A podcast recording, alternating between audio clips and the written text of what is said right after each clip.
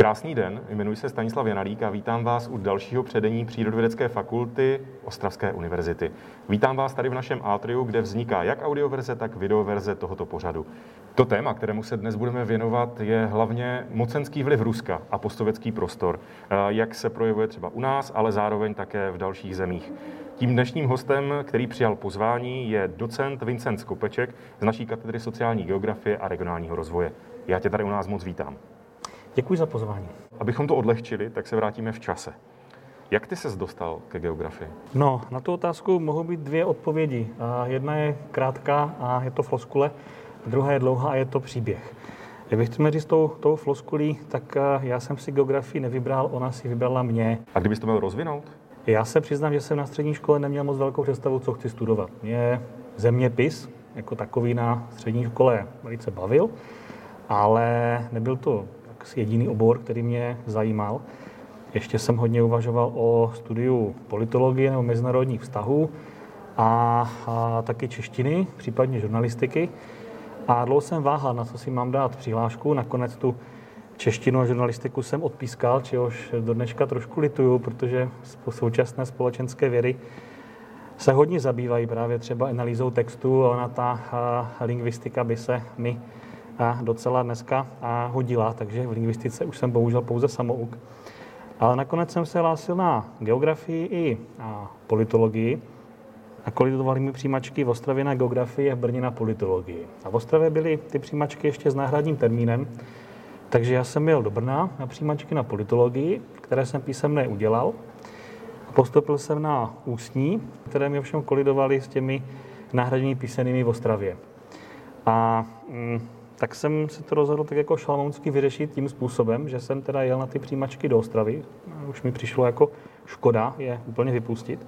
A do Brna jsem jel druhý den, kdy ještě ty ústní probíhaly, ale, na které, ale už jak si to nebyl ten termín, na který jsem měl přijet já. Říkal jsem si, přece mě nevyhodí. Tak, takový dobrý výsledek z testu přece, přece mě nevyhodí. No, nevyhodili, ale docela si mě povodili na Maxi Webrovi, a, a tak se stalo, že jsem nakonec neskončil na politologii v Brně, ale na, ale na geografii v Ostravě. Která navíc tehdy ještě byla, a, byla spojená geografie. Byla to fyzická i mhm. sociální mm-hmm. dohromady. My jsme se rozdělovali až po prvním ročníku. A já se přiznám, že ten první ročník, já jsem jako úplně jsem tady, se mi to studium moc nelíbilo. Mm-hmm. A nevěděl jsem pořád, co chci pořádně dělat, nelíbila se mi ani Ostrava, chtěl jsem chodit na jinou školu, měl jsem znovu na tu politologii, třeba do Prahy nebo někam jinam. A najednou jsme se měli rozhodnout, jestli teda fyzická nebo sociální. A my jsme předmětu z té sociální geografie moc prváků neměli. A tak se nás pár studentů eh, dohodlo a domluvili jsme se, domluvili jsme si audienci u docenta Petra Šindera, mm-hmm. tehdejšího vedoucího no. katedry sociální geografie, který bohužel zemřel před eh, několika málo lety. A docent Schindler byl velice přátelský a vyřečený člověk. My jsme u něho seděli v kanclu skupinka asi pěti studentů asi hodinu a on nás prostě ukecal. A tak jsme nakonec šli studovat sociální geografii, ale opět to byl problém, že jsem úplně Úplně mě to studium nějak neuspokojovalo. Až do chvíle, kdy se na katedře objevil jistý tehdy docent Vladimír Bar, mm-hmm. který se vrátil z nějaké stáže v Rusku nebo někde na východě a začal nás učit předměty jako regionálka Evropy a Ruska, historická geografie a politická geografie a já jsem najednou zjistil, ha, tohle je ta geografie, která mě baví. To je nakonec to spojení té geografie a té politologie a těch mezinárodních vztahů, a z okolností, když jsem měl nastupovat do, třetí, do, do, do třetíku, mm-hmm. tak tehdy Vladimír Bar akreditoval nový studijní obor politická a kulturní geografie, kam jsme nakonec tři sociální geografie přestoupili. Tehdy to ještě šlo, mm-hmm. což jsem byl já, což byl Tomáš Drobík a Tomáš Hoch. A tak jsem se dostal k politická a kulturní geografii. A všichni zůstáváte věrní Ostravské univerzitě? Ten první ročník ano, ale zajímavé je, že se to týká i, i kolegů z tehdejší sociální geografie a fyzické geografie, ten ročník, jako jsme byli my, případně ročník nad náma, pod náma, tam patří třeba mm-hmm. Ondřej Slách, Martin Adamec, Ludě Krtička, takže byli jsme, myslím, dobrý ročník. Ty jsi u nás absolvoval bakaláře, magistra, doktorát a zároveň teďka docenturu. Říkám to správně? Ano, je to naprostý inbreeding. Zůstal si věrný navíc Ostravské univerzitě také s těmi kolegy, které jsi jmenoval. Jak důležité jsou osobní vazby právě v rámci naší katedry sociální geografie a regionálního rozvoje? V rámci každé katedry ta chemie je mezi, mezi lidmi je, je, je strašně důležitá. Samozřejmě někdo to funguje lépe, někde, někde hůře. Myslím, že naše katedra je typická právě tím, že tam to funguje velice dobře. Je to kolektiv, který se dlouhodobě zná. Část z toho kolektivu jsou skutečně spolužáci z, ještě z dob magisterského, magisterského studia. Takže myslím, že naše katedra rozhodně patří a k těm, na kterých je velice příjemná a kolegiální, přátelská atmosféra. Co bys kázal studentům, kteří třeba řeší uh, studium geografie a přemýšlejí, kam jít, jestli do Brna, do Olomouce, do Prahy nebo do té naší Ostravy? A udělejte to jinak než já, nespolehajte na náhodu, ale udělejte si pořádnou rešerši. Dneska už ty možnosti jsou lepší, než jsme měli mít v roce 1998. Objížděli jsme a několik málo dnů otevřených dveří a podobně. A dnes a i přes digitální a nástroje spoustu věcí zvládnete zjistit, takže podívejte se na náš web, podívejte se na naše, na naše sociální sítě a možná zjistíte, že politická kulturní geografie, případně jiné obory, které na katedře nabízíme, jsou pro vás atraktivní a my vás rádi uvítáme. Jak jsi zvykal tady v Ostravě? No, těžce. Já se nechci teďka dotknout Ostraváků, ale pak, když žijete v Olomouci, ve městě, které je ve skrze historické, které si žije svým a líným, klidným životem. Já jsem vždycky říkal, že v Olomouci od posledního švédského vpádu se nic dramatického nestalo. A najednou přijdete do Ostravy, já jsem sem přišel na konci 90. let poté, co se vlastně ukončila těžba uhlí a ta Ostrava byla rozbitá, špinavá, já jsem říkal, tady, jako to jako fakt, tady mám teda jako zůstat a, a studovat. No nakonec jsem zůstal. Trochu jsem si zvykl, nemůžu říct, že bych byl nějaký extrémní fanoušek Ostravy, ale zvykl jsem si tu a je to pro mě spíše o lidech, než o tom, než o tom městě. Když se teď podíváme na web Přírodovědecké fakulty Ostravské univerzity, tak já budu tentokrát citovat. Eh, ten člověk, který tam eh, vejde a bude hledat tvoje jméno, tak zjistí, že v rámci odborného zaměření cílíš na politickou a kulturní geografii postsovětského prostoru, etnické menšiny Jižního Kavkazu, separatismus nebo neformální politické instituce. Jde k tomu vůbec něco dodat? Je tam ještě něco, co tam není? No, možná by, se, možná by si některé ty termíny zasloužili vysvětlit, protože ne každý nás asi sleduje s a, slovníkem cizích slov. Možná zejména ten separatismus by si zasloužil a, vysvětlení. A pokud hovoříme o separatismu, znamená to, že existuje nějaké území, které se snaží odtrhnout od stávajícího, stávajícího a, státu. A, a pak, když se mu to povede, tak velmi často toto území končí jako takzvaný de facto stát. To je stát, který se sice fakticky odtrhl, ale chybí mu mezinárodní uznání. A toto je vlastně téma, kterému já jsem se a v posledních letech, kromě těch etnických menšin na Jižním Kavkaze, tak k tomuto tématu jsem se v předchozích letech systematicky věnoval spolu i s kolegy na katedře, protože je nás tady víc, kteří se tomu tématu věnujeme a řekl bych, že to je tak naše profilové téma. Teď otevřeme téma, které se týká toho tvého zaměření. Převážně se teď budeme věnovat postsovětskému prostoru, jak jsme slibovali. Po rozpadu Sovětského svazu se Rusko spamatovávalo. Někteří to přirovnávají k jakému si spícímu medvědovi. Kdy se ten medvěd začal probouzet? Kdy opravdu Rusko se začalo více aktivizovat? S čím to bylo spojené podle tebe? Když, když skončil Sovětský svaz, tak Rusko hledalo samo sebe. A na chvilku, ten první, řekněme, rok, dva Jelcinovy vlády, to Rusko skutečně řešilo, zda má být impériem a zda má být čímsi, což jeden z významných ruských politiků i politologů Dmitrij Trenin nazval velkým a normálním státem. Ono totiž, eh, když se podíváš na to, jak se definují západní státy, a tak se definují tak, že v jejich centru je vlastně občan, člověk, jednotlivec, jeho svoboda, mhm.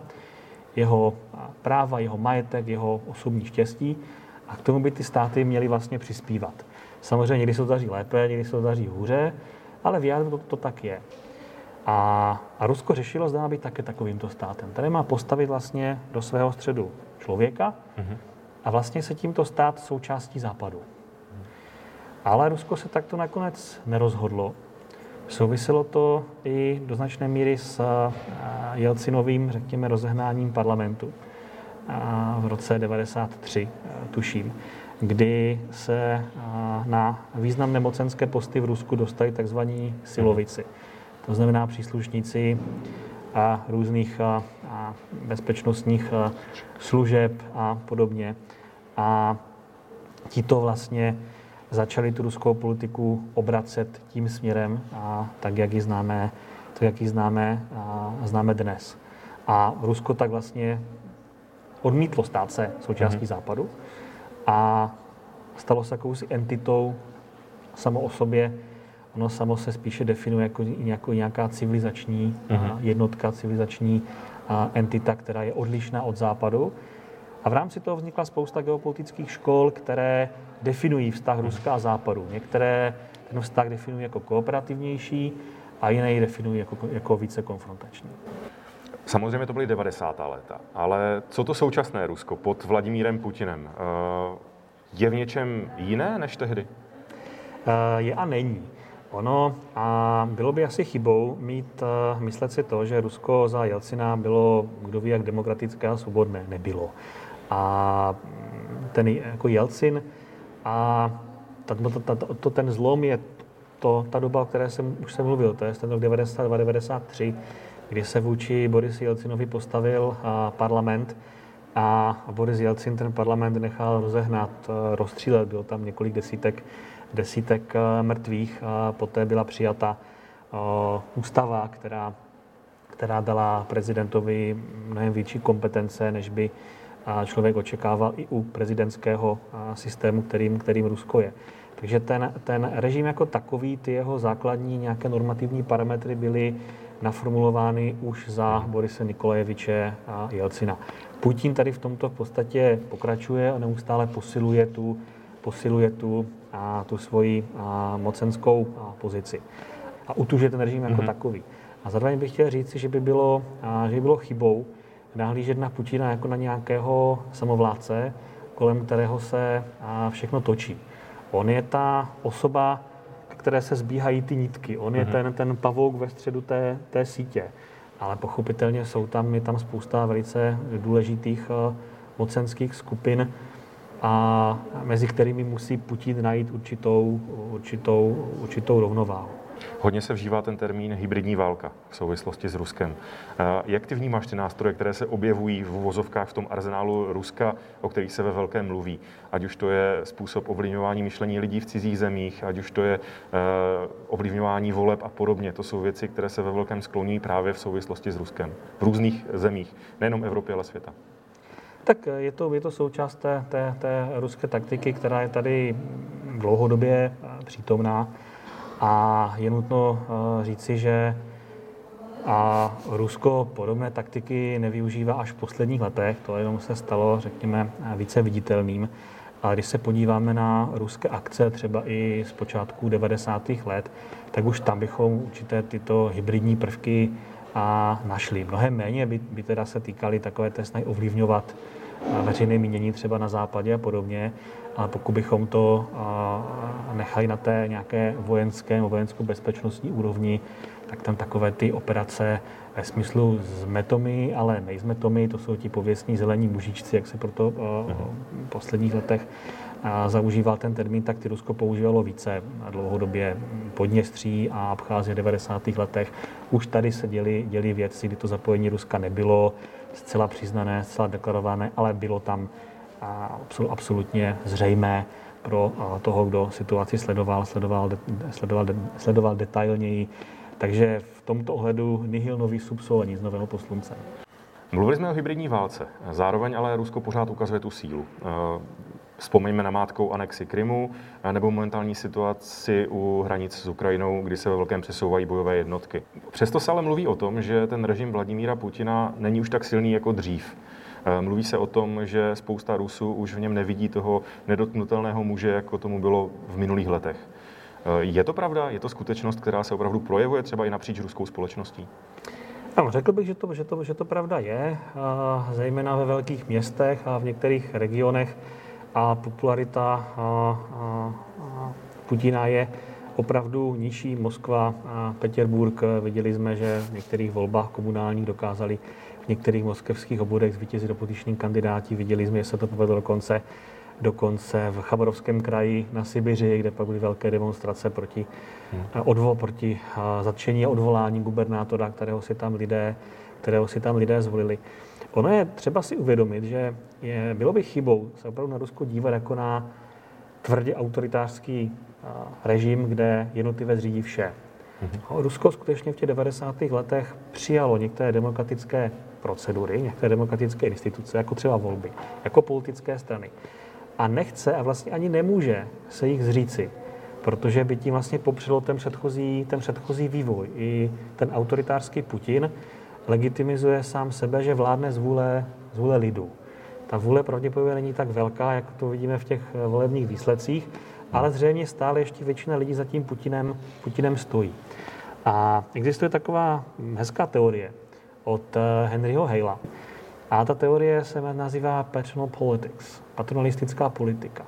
A ta teorie velice eh, dobře vysvětluje, vysvětluje situaci současného Ruska, kdy vlastně ta teorie říká, že ty demokratické mechanismy, které se tam jednou implantovaly, pořád hrají obrovskou roli. Mhm. Ty, ty, to, to ústavní rozložení moci je pro Rusko velice zásadní a v podstatě a při každých volbách, které probíhají, tak ten režim se musí snažit ty volby zaonačit tak, aby dopadly tak, jak si hmm. přeje ta současná vládnoucí garnitura. Což se někdy udělá nějaký manipulacemi přímo při tom hlasování, jindy se to učiní, řekněme, a, a potlačením opozice, neumožnění přístupu opozice, opozice do médií, zatčení opozičního kandidáta, likvidací opozičního kandidáta, různými způsoby. Ale v podstatě, co, ten, co Henry Hale na konci, na konci říká, je to, že ten autoritářský vládce vládne pouze proto, že ostatní významné osobnosti v tom státě, které mají své vlastní klientelistické sítě, jsou přesvědčeny o tom, že on ty volby zmanipuluje, zmanežuje tak, že vyhraje. A ve chvíli, ve chvíli kdy, kdy to přesvědčení přestane platit, tak ti různí oligarchové, ti různí patroni začnou řešit takovou tu otázku, dobře, a kdo teď na jeho místo? Hmm. Jo? Nastane situace, která se politicky vyjádří říká lame duck, chromá kachna. Prezident, který je chápán jako, že už končí jeho mandát, a kdo bude ten další. Takže Putin se musí za každou cenu vyhnout to, tomu, aby ostatní silné osobnosti v rámci ruské politiky a ruské ekonomiky začali jeho vnímat jako chromou kachnu, jako člověka, který už je vyřízený. Ve chvíli, kdy se to, toto stane, tak jeho mhm. pozice je silně ohrožena. Ve chvíli, kdy všichni, všichni budou přesvědčeni, že ano, Vladimír Vladimirovič to ještě zvládne, tak jeho pozice je silná. Zatím to vypadá na tu možnost číslo dvě. Známe vykreslení eh, Vladimíra Putina ze zbraní v ruce na bruslích, kdy sám pomaličku porazí hvězdy NHL. Eh, to jsou věci, s kterými se samozřejmě pracuje i v rámci ruské státní televize a nejenom ní. Možná teď taková otázka, která už se dostane trošičku k nám, k České republice. Československo do listopadu 89 spadalo do sféry mocenského vlivu Sovětského svazu. Podařilo se z něj tak trošku vymanit eh, v těch následujících letech, ať už to bylo v rámci České republiky, Slovenské republiky, protože samozřejmě objevují se vlivy, které nás zkoušejí vrátit zpátky pod eh, Rusko. No, tak určitě se z něho vymanilo to, že Česko členem Evropské unie, že člen NATO hovoří, hovoří samo a samo za sebe. Nicméně chápu, kam tou otázkou, otázkou míříš a určitě tady stále ruský vliv patrný je. Já bych pochopitelně řekl, že, eh, že bohužel, protože podle mého názoru současné Rusko představuje hmm. a bezpečnostní hrozbu. Ale zároveň bych chtěl říci, že nemám z Ruska nějakou bezprostřední obavu. Česká republika je eh, členským státem na to, nemám z Ruska nějakou bezprostřední obavu, že by mělo Českou republiku ohrozit, ale je třeba si skutečně dávat eh, pozor na to, jakým způsobem s Ruskem spolupracujeme, komunikujeme, do kterých ekonomických odvětví jej chceme a, a, a nechceme pustit. A samozřejmě je důležité monitorovat ruské aktivity na, na našem území, protože Rusko bez zesporu má snahu o to, aby v Česku si udržovalo určitý, určitý vliv. Jak se díváš na takové ty tendence, o kterých se mluví, to znamená vystoupení z NATO, vystoupení z Evropské unie, mluví o tom někteří politici, eh, mnohdy i ti, kteří se stali v minulosti tvářemi eh, prakticky té svobodné České republiky? No to mi přijde jako úplný bizar. A navíc si myslím, že to je něco, co je v podstatě eh, nemožné v nějaké, nějaké dohledné době. Nedokážu si, nedokážu si představit, co by se mělo stát, aby Česko vystupovalo tady z těchto, z těchto struktur. To mě přijde, přijde naprosto ireálné. A já možná bych tomu ještě dodal, že mm-hmm. hypoteticky, kdyby se tak stalo, tak si musíme uvědomit, že Česko a, patří mezi malé státy. Malé, středně velké, zjednodušme to na, na malé. A pro malé státy je vždycky důležité být součást nějakého většího celku. A kritici tady Evropské unie nebo NATO říkají, že podívejte se, tady v těchto organizacích rozhodují ti, ti velcí. No ona to není tak úplně hmm. pravda. Pochopitelně hlas Německa nebo Francie bude vždycky větší než hlas Česka. Ale právě to institucionální uspořádání, ty rozhodovací mechanismy, které v NATO Evropské unii jsou, hrají spíše pro ty malé. Ono jim to dává větší poměrnou sílu vůči těm velkým, než kdyby tyto mhm. instituce, instituce, a instituce nebyly. Takže pro nás je to takovéto členství jedině dobře. To, co zaskočilo i mnohé obhájce Ruska, byl ten údajný útek ruských agentů na muniční sklad ve Vrběticích, kde došlo k výbuchu, o kterém se teďka ve velkém mluví a vyústilo to vlastně v diplomatickou krizi mezi Českem a Ruskem. Co ty říkáš na ty pomyslné šachy z eh, diplomatiky? Pokud bychom to vstáli čistě na, ty, na to vypovídání diplomatů, tak pochopitelně pak, když české bezpečnostní služby a, a mají jednoznačné důkazy o tom, že ruští agenti takovou akci, akci provedli, a tak vyhoštění diplomatů je standardní diplomatická odpověď na takovýto čin. Na druhou stranu zase v té diplomatické symbolické řeči Rusku nezbývalo nic jiného, než e, také nějaké diplomaty, diplomaty vyhostit. Tak se to zkrátka, zkrátka dělá, pak, že by to Rusko neučinilo, tak by to v podstatě znamenalo přiznání viny nebo ukázku slabosti. Mm-hmm. A musím říct, že tak, jak mi to, jakým způsobem česká vláda zveřejnila tady tyto informace, přišlo mi to strašně chaotické a podivné, ale ve chvíli, kdy kdy začala reagovat na ty ruské kroky, tak musím říct, že ty kroky byly zvoleny velice, velice dobře. Mm-hmm. A že v podstatě a, asi Rusko bylo zaskočeno, že česká diplomacie sáhla ke kroku, a, kdy se odvolala na tuším článek 5. Vídeňské, Vídeňské úmluvy a začala prosazovat princip reciprocity v těch diplomatických vztazích. To znamená, hmm. Kolik my diplomatů u vás, tolik vy u nás. A přišlo mi, že Rusko moc neví, jak na to eh, reagovat. Eh, buď nebyli připraveni, nebo nás podcenili. Na druhou stranu eh, mluví se také o projevu prezidenta Miloše Zemana.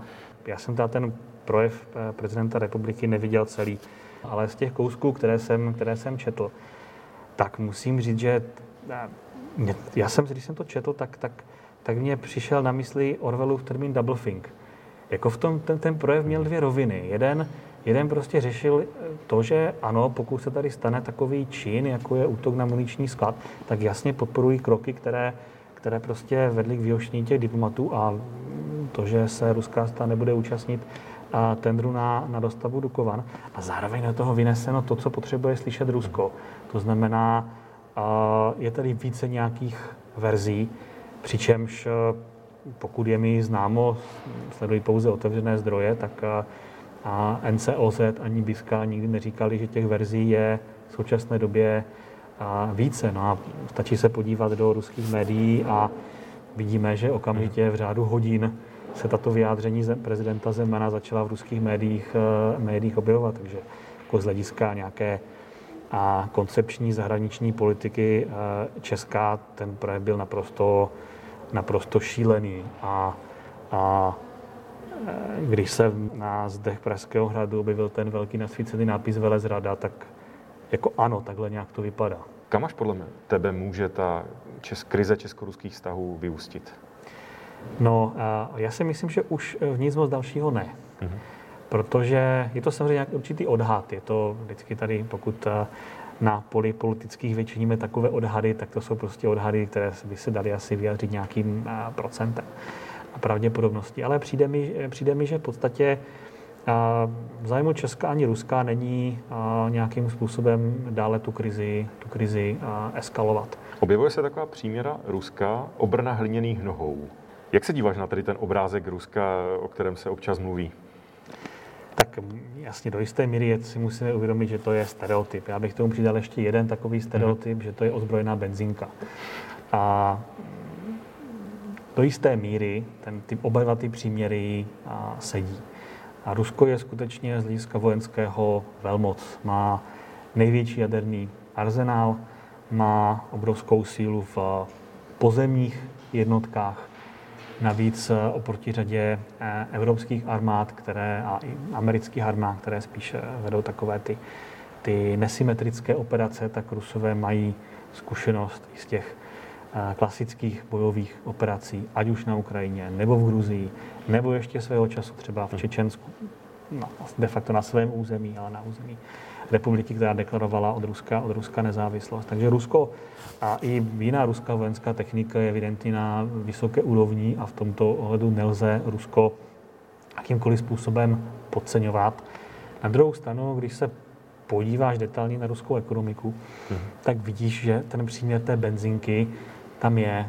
Stát, který založil svou ekonomiku na tom, že vytěží suroviny, a pošle je pryč primárně v nějakém nespracovaném surovém stavu, tak eh, taková ekonomika není dlouhodobě eh, schopná eh, sledovat nějaké moderní, moderní trendy napříč, napříč odvětvími. Ona je, Rusko je schopné třeba ten trend sledovat a udávat třeba v tom, v tom sektoru zbrojařském, ale spoustu další techniky, i třeba, i třeba ve vztahu k těžbě těch uhlovodíků, Rusko musí nakupovat. Když se třeba podíváš na české investice mm-hmm. v Rusku, tak uh, jsou to firmy, které dělají automotiv, dělají automobilový průmysl a, a vlastně dodávají součástky do závodů, které v Rusku mm. jsou. Jsou to často západní investice nebo společné rusko-západní investice. A Rusko si není schopno tyhle ty věci vyrábět, vyrábět samo, protože prostě ta ekonomika mu v tomto ohledu, v tomto ohledu zaostává. Což je rozdíl oproti Číně, která naopak eh, tu ekonomiku postavila na tom, že si je schopná x věcí vyrobit sama. A, a hlavně, eh, hlavně směřovala do toho, do toho high-tech, high-tech, eh, high-tech sektoru. Možná teďka opustíme tu česko-ruskou diplomatickou krizi a vrátíme se zpátky na půdu Přírodovědecké fakulty Ostravské univerzity, tedy na naši domácí půdu. Není to ještě tak dlouho, co jsi získal titul docent. Čemu se vlastně věnoval v té své závěrečné práci? A, no, a já jsem, jak jsem říkal na začátku, já jsem se dlouho věnoval tomu, ten, tomu problému separatismu a těch de facto neboli neuznávaných států. A přiznám se, že po cirka deseti letech studia a, a těchto entit už jsem toho měl prostě plné kecky. Mm-hmm. A ono totiž, já jsem vždycky studia těchto entit realizoval prostřednictvím terénních výzkumů přímo na místě. To znamená, že jezdil jsem do těchto neuznávaných, eh, neuznávaných entit a hovořil jsem s místními politickými a politickými aktéry a na tom vlastně stál ten, stál ten můj výzkum. A když do těch oblastí dlouhodobě jezdíš a mluvíš s těmi, s těmi lidmi, tam mluvíš, tak pochopitelně se dotýkáte i těch hrůz, eh, které předcházely té současné situaci a válkám a mhm. etnickému násilí, a, a různým jiným negativním jevům spojených prostě se smrtí, utrpením a podobně.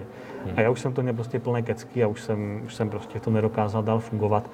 Takže jsem udělal takový krok stanou k podobnému tématu a to jsou etnické menšiny, které tady s mhm. tím tématem separatismu úzce souvisí, protože velmi často ten separatismus má nějaký etnický základ. Ne vždycky, ale velice mhm. často, často ano.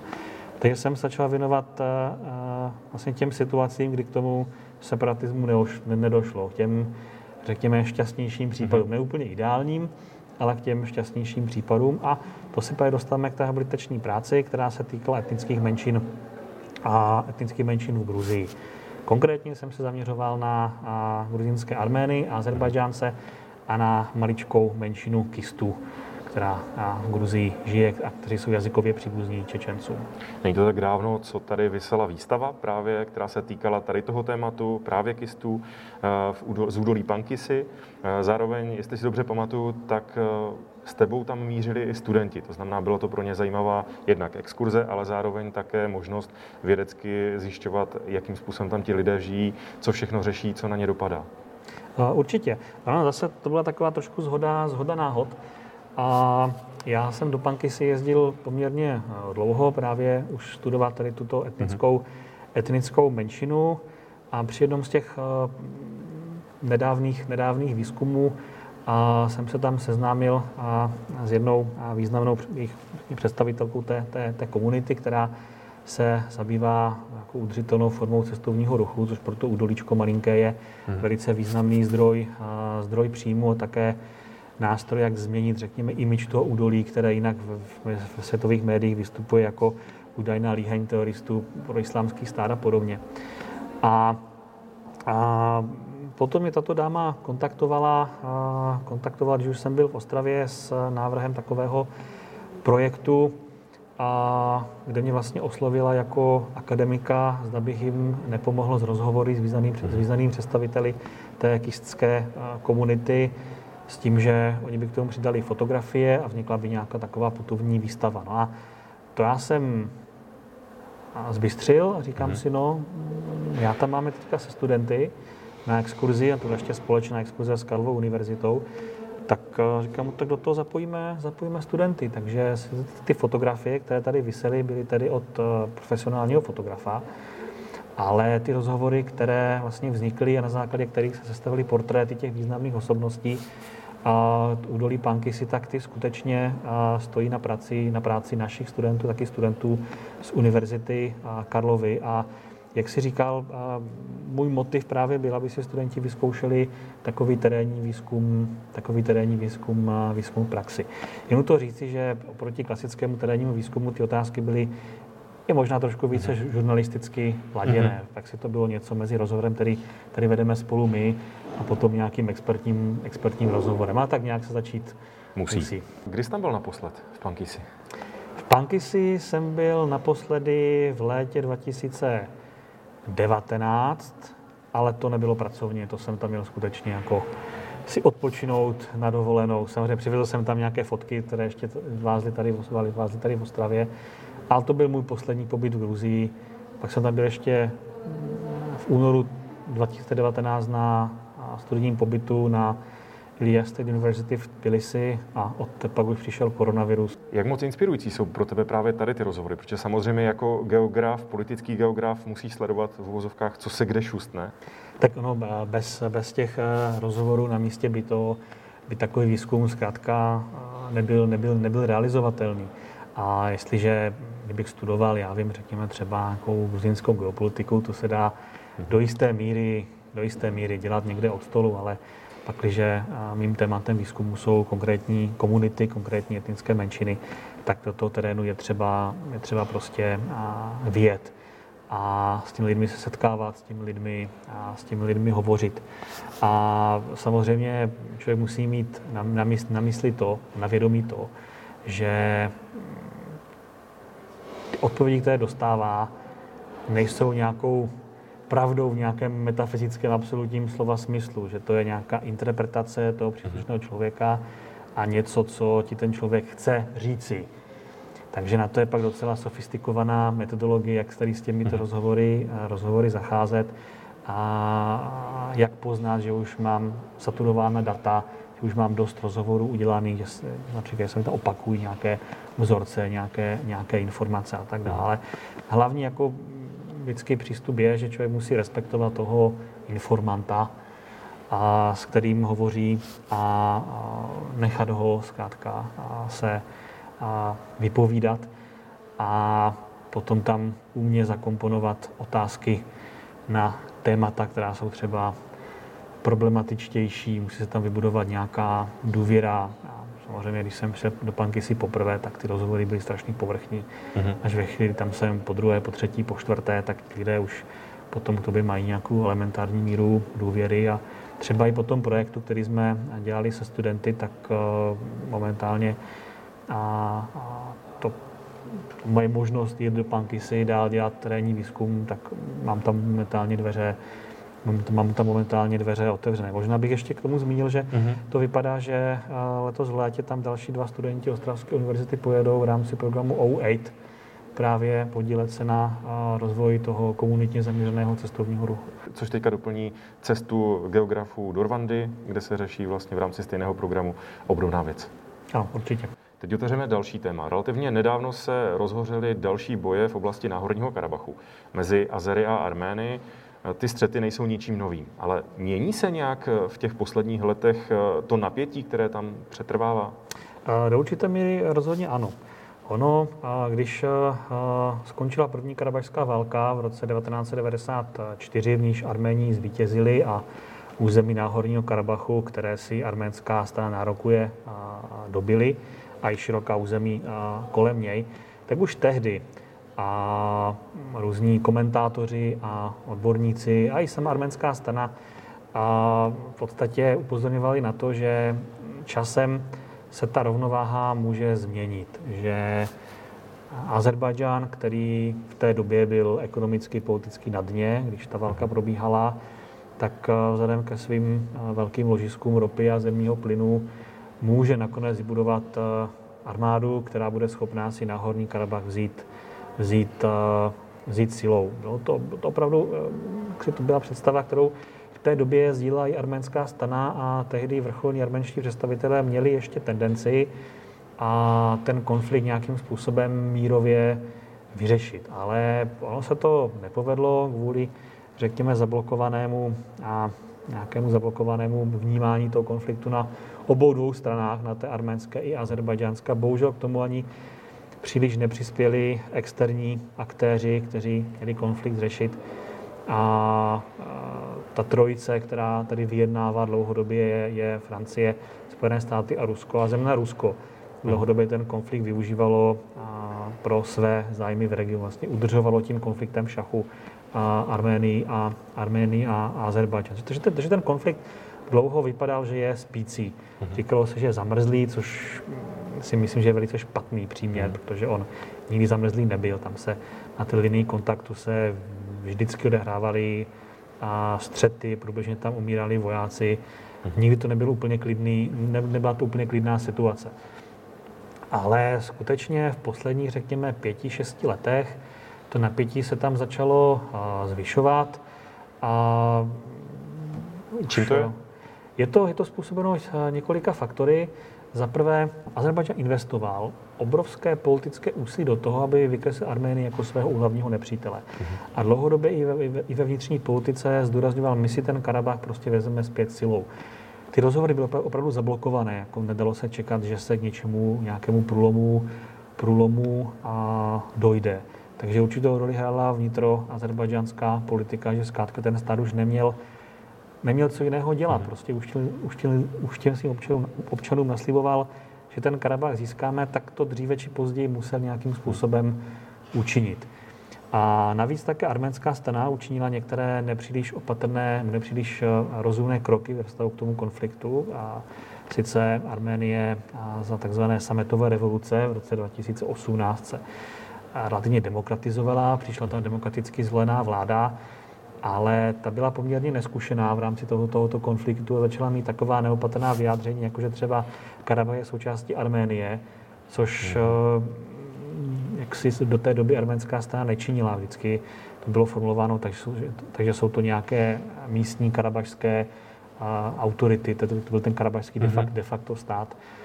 A plus do toho se nám ještě, ještě vložilo Turecko, které byl vždycky spojencem Azerbajdžánu, ale v současné době ho začalo v rámci té, řekněme, své a poměrně agresivní zahraniční politiky podporovat více mhm. než, než předtím a začalo mu dodávat sofistikovanou a, a vojenskou technologii, kterou potom ten Azerbajdžán využil a pak už jsme to všichni, všichni v médiích, a, a v médiích viděli. Byl tento konflikt v něčem jiný než ty předešlé? V podstatě, kdybychom se na to podívali a z pohledu opravdu nějaké bezpečnostně vojenské agendy, tak ta válka karabašská byla možná v mnoha ohledech přelomová, protože, jsme tady poprvé viděli masivní použití dronů, mm-hmm. které doslova zválcovaly jinak poměrně slušně vycvičenou a vybavenou arménskou, arménskou pěchotu. Pak, když jste eh, viděli záběry třeba ze silnice z dobitého města Šuši, kde leží stovky zabitých vojáků prostě na silnici, tak to jsou takové hrůzné obrázky, které prostě jsme dlouho, dlouho prostě neviděli. Jak se na ten vstup Turecka dívá Rusko, které často působí jako prostředník mezi těmi znesvářenými stranami? Eh, pragmaticky. Já si myslím, že Rusko rozumí, že jsou nějaká, nějaká fakta v terénu, že eh, Turecko mentálně realizuje určitou zahraniční politiku, chápe, že je to eh, regionální velmoc a nemá smysl tady zastírat, že Rusko s Tureckem prostě mají k sobě velice pragmatický vztah. Nejsou to rozhodně žádní spojenci. Mm-hmm. Ostatně Turecko je stále členem, členem NATO. Nicméně ten pragmatický vztah je tam, je tam jednoznačně patrný. Viděli jsme ho v Syrii a vidíme ho znova tady v, v znova v případě, v případě náhorního Karabachu. Byť musím říci, že to, jak ta válka skončila, to znamená tím příměřím, které dojednalo v mhm. podstatě Rusko, tak že tím trošičku ten výsledek války zvrátilo ve svůj, ve svůj, ve svůj prospěch. Mm-hmm. Protože do Nahorního Karabachu dostalo 2000 peacekeeperů, 2000 svých vojáků, kteří tam dodržují na to podepsané, podepsané příměří. A to je něco, o co se Rusko snažilo v podstatě 30 let. Uh-huh. A nikdy se mu to nepovedlo, protože jak ta arménská, tak ta azerbajdžanská strana to nechtěli připustit. Pochopitelně. Viděli, jaká je situace v Jižní Osety, Abcházii, uh-huh. Podněstří a podobně, takže tomu se oba dva bránili. A teď k tomu nakonec, eh, nakonec, eh, nakonec došlo. Takže eh, někdy se tak jako říká, že sice ano, Turci s Azerbajdžánci uh-huh. bojovali s Armény, ale tu válku do jisté míry nakonec vyhrálo Rusko. Tichý vítěz. Takový tichý vítěz, ale ta dohoda je momentálně tuším na pět let. To znamená, že vůbec nedokážeme odhadovat, co bude za pět let, jaká bude situace v Turecku jak moc se zhorší třeba politická, ekonomická situace v Armenii, co se stane v Rusku. Takže je to takové jakoby dočasné ruské vítězství, nebo alespoň neprohra. Mm-hmm. A uvidíme po pěti letech, kam se ta situace pohne. Na to je příliš brzo asi. Samozřejmě zmiňovali jsme napětí na ukrajinských hranicích, zmiňovali jsme teďka napětí na Horním Karabachu. Co další místa postsovětského prostoru? Hrozí tam nějaký další podobný konflikt eh, v rámci znesvářených národů, etnické rozrůzněnosti? Tak eh, do jisté míry těch eh, možných etnických konfliktů je, je celá řada, ale nemám pocit, že by existoval nějaký bezprostředně nějaký nový, který by se měl nějakým způsobem zásadním rozhořet. Spíše pořád velice nestabilní zůstává ta situace na Donbase a v Náhorním Karabachu. Tam se ještě může stát asi, asi a let cos. A samozřejmě skloňují se i jiné, jiné, jiné, a jiná místa, jako například a ruskem osídlený východ Estonská nebo, nebo Lotyšská, ale to se dostáváme do takových situací jako thinking the unthinkable. To opravdu začínáme, začínáme řešit situaci, která zavání velkým mezinárodním globálním konfliktem a, a já jsem tady optimista a, a momentálně kromě Náhorního Karabachu a, a Donbasu žádné nějaké extrémně horké konflikty v postsovětském prostoru nevidím. Ale ten prostor je nestabilní a, a situace se může pochopitelně v následujících letech, eh, letech, eh, letech změnit. Kdo by si v roce 2012 nebo 2013 pomyslel, že na Ukrajině bude válka na Donbase? Málo kdo. Ozbrojené konflikty, hybridní válka, autoritářské režimy. Eh, když to dáme takhle za sebe, tak to místy může znít až děsivě. Při čem zkoušíš odreagovat svou hlavu, abys třeba přišel na jiné myšlenky? Dokážeš vypnout? No musím, jinak to asi nejde. Jako do jisté míry já jsem vypnul tím svým přesunem výzkumného zaměření na ty etnické menšiny. Přece jenom někde dělat terénní výzkum v Pankisi, kde k rozhovoru a dostaneš domácí kuchyni a nebavíte se o nějakých hmm. otázkách, které jsou spojené se, se smrtí, tak už to je jakoby odreagování. Ale jinak eh, pro mě hlavním odreagováním je to, že se dostanu někam do přírody. Že vezmu na záda a baťoch a vyrazím někam, někam do hor, kde nepotkám ideálně, ideálně vůbec, eh, vůbec nikoho. Zejména tady v tom období, období lockdownovém, tak jakýkoliv kontakt s, s přírodou tam, kde nejsou lidé, takže zásadně nepustevný, zásadně nelísá hora a podobné destinace, těm se vyhýbám jako čert kříží. Takže mám svá místa někde v nízkém jeseníku a, a i v hrubém jeseníku, kam mířím a kde vím, že nikoho, nikoho nepotkám a můžu v klidu relaxovat. To zní samotářsky, že člověk od, toho, od té přemíry informací opravdu potřebuje zmizet úplně od všech zdrojů a být prostě sám se sebou a s tou přírodou. Jo, odříznout se od, od internetu, vypnout, eh, vypnout data, data na mobilu, neřešit, že a katedra potřebuje to či ono, prostě ono to těch pár dní, pár dní počká. Tak to byl docent Vincent Skopeček eh, z naší katedry sociální geografie a regionálního rozvoje, kterému tímto děkuji za hodně zajímavé povídání jednak o postsovětském prostoru, jednak o té krizi česko-ruských vztahů a zároveň také o Jižním Kavkazu, kterého jsme se také dotkli. Já budu rád, když se k nám zase někdy zastavíš, protože myslím si, že těch témat, které se přelívají z minulosti do současnosti, je celá řada a i vzhledem tomu, co se děje v posledních týdnech, tak je velmi pravděpodobné, že jich asi bude i přibývat. Jo, pokud budu pozván, rád si, rád si přijdu povídat. Já moc děkuji i vám, posluchači a diváci, že jste vydrželi sledovat, poslouchat a budu se těšit u dalšího předení Přírodovědské fakulty naslyšenou a naviděnou. Od mikrofonů se loučí Vincent Skopeček a Stanislav Venalík. Krásný den vám. Krásný den. Dobře.